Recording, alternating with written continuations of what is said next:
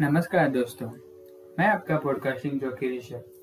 आज मैं आपको भगवान विष्णु के वामन अवतार के बारे में बताऊँगा, जो कि आप ये सब सुन रहे हैं एंकर डॉट एफएम के द हिंदू माइथोलॉजी चैनल पे। तो चलिए शुरू करते हैं वामन अवतार। वामन अवतार हिंदू धर्म ग्रंथों के अनुसार भगवान विष्णु के दस अवतारों में से पाँचवें अवतार है, जो भाद्रपद में शुक्ल पक्ष के द्वादशीय अवतारी हुए थे। आचार्य शुक्र ने अपनी संजीवनी विद्या से बलि तथा दूसरे असुरों को भी जीवित एवं स्वस्थ कर दिया था। राजा बलि ने आचार्य की कृपा से जीवन प्राप्त किया था। वे सच्चे हृदय से आचार्य की सेवा में लगे हुए थे। शुक्राचार्य से प्रसन्न हुए, उन्होंने यज्ञ कराया। अग्नि से दिव्य रथ, अक्षय द्रोण अभय कवच प्रकट हुए। असुरी सेना, अमरवती पर चढ़ी दौड़ पड़ी। इंद्र ने देखते ही समझ लिया था कि इस बार देवता इस सेना के सामना नहीं कर पाएँगे। बलि बृहतज्ञ से शोषित देव गुरु के आदेश से देवता स्वर्ग छोड़कर भाग गए। अमरधाम असुर राजधानी बना था। शुक्राचार्य ने बलि के इंद्र स्थिर करने के लिए अश्वमेध यज्ञ करने का प्रारंभ किया था। सौ अश्वमेध करके बलि नियम समर्थ इंद्र बन जाएँगे। फिर उन्हें कौन हटा सकता है? यह देख के देवता आदित्य अत्यंत दुखी हो गए। उन्होंने अपने महर्षि कश्यप से उन्हें प्रार्थना की। महर्षि तो एक ही उपाय जानते थे, भगवान की शरण में जाना, आराधना करना। आदिति ने भगवान की आराधना की। प्रभु प्रकट हुए।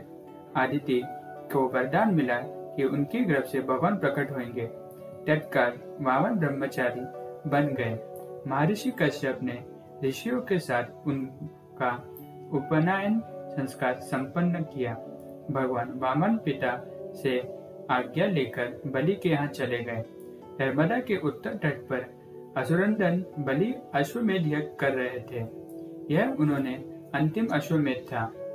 छत्र पलाश दंड तथा कमंडल लिए जटाधारी अग्नि के समान तेजस्वी वामन ब्रह्मचार्य वहाँ पर पधार गए।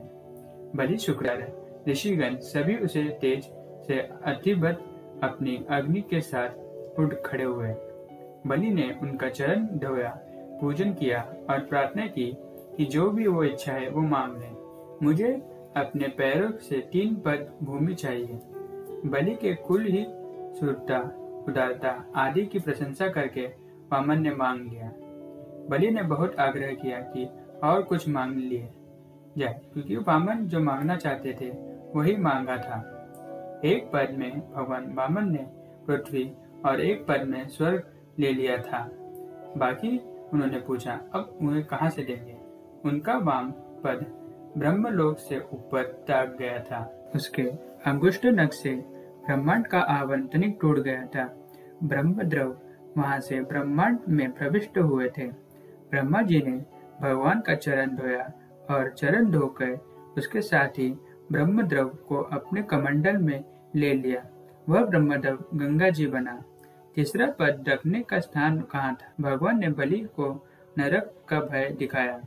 संकल्प करके दान न करने का पर तो नरक होगा। इसके मेरे मस्तक पर रख ले। बलि ने मस्तक झुकाया। प्रभु ने वहाँ चरण रख दिया। बलि गरुड़ द्वारा बाँध लिया गया। तुम अगले मनवंतर में इंद्र बनोगे। तब तक सुतुल में निवास करें। वैद्य तुम्हारे द्वार पर घट पानी उपस्थित रहूँगा। दया में द्रवित हुए।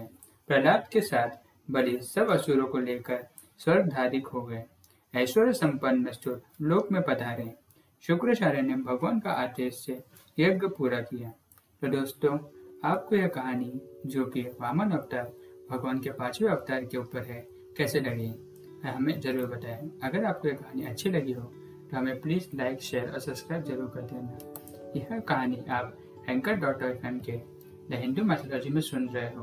और दोस्तों, अगर आपको हमारे चैनल पर जाके जो कि है द हिंदू मैथोलॉजी उस पर एडवर्टाइज करना हो तो हमें संपर्क ज़रूर करें। आपको हमारा नंबर और ईमेल आईडी डिस्क्रिप्शन बॉक्स में मिल जाएगा।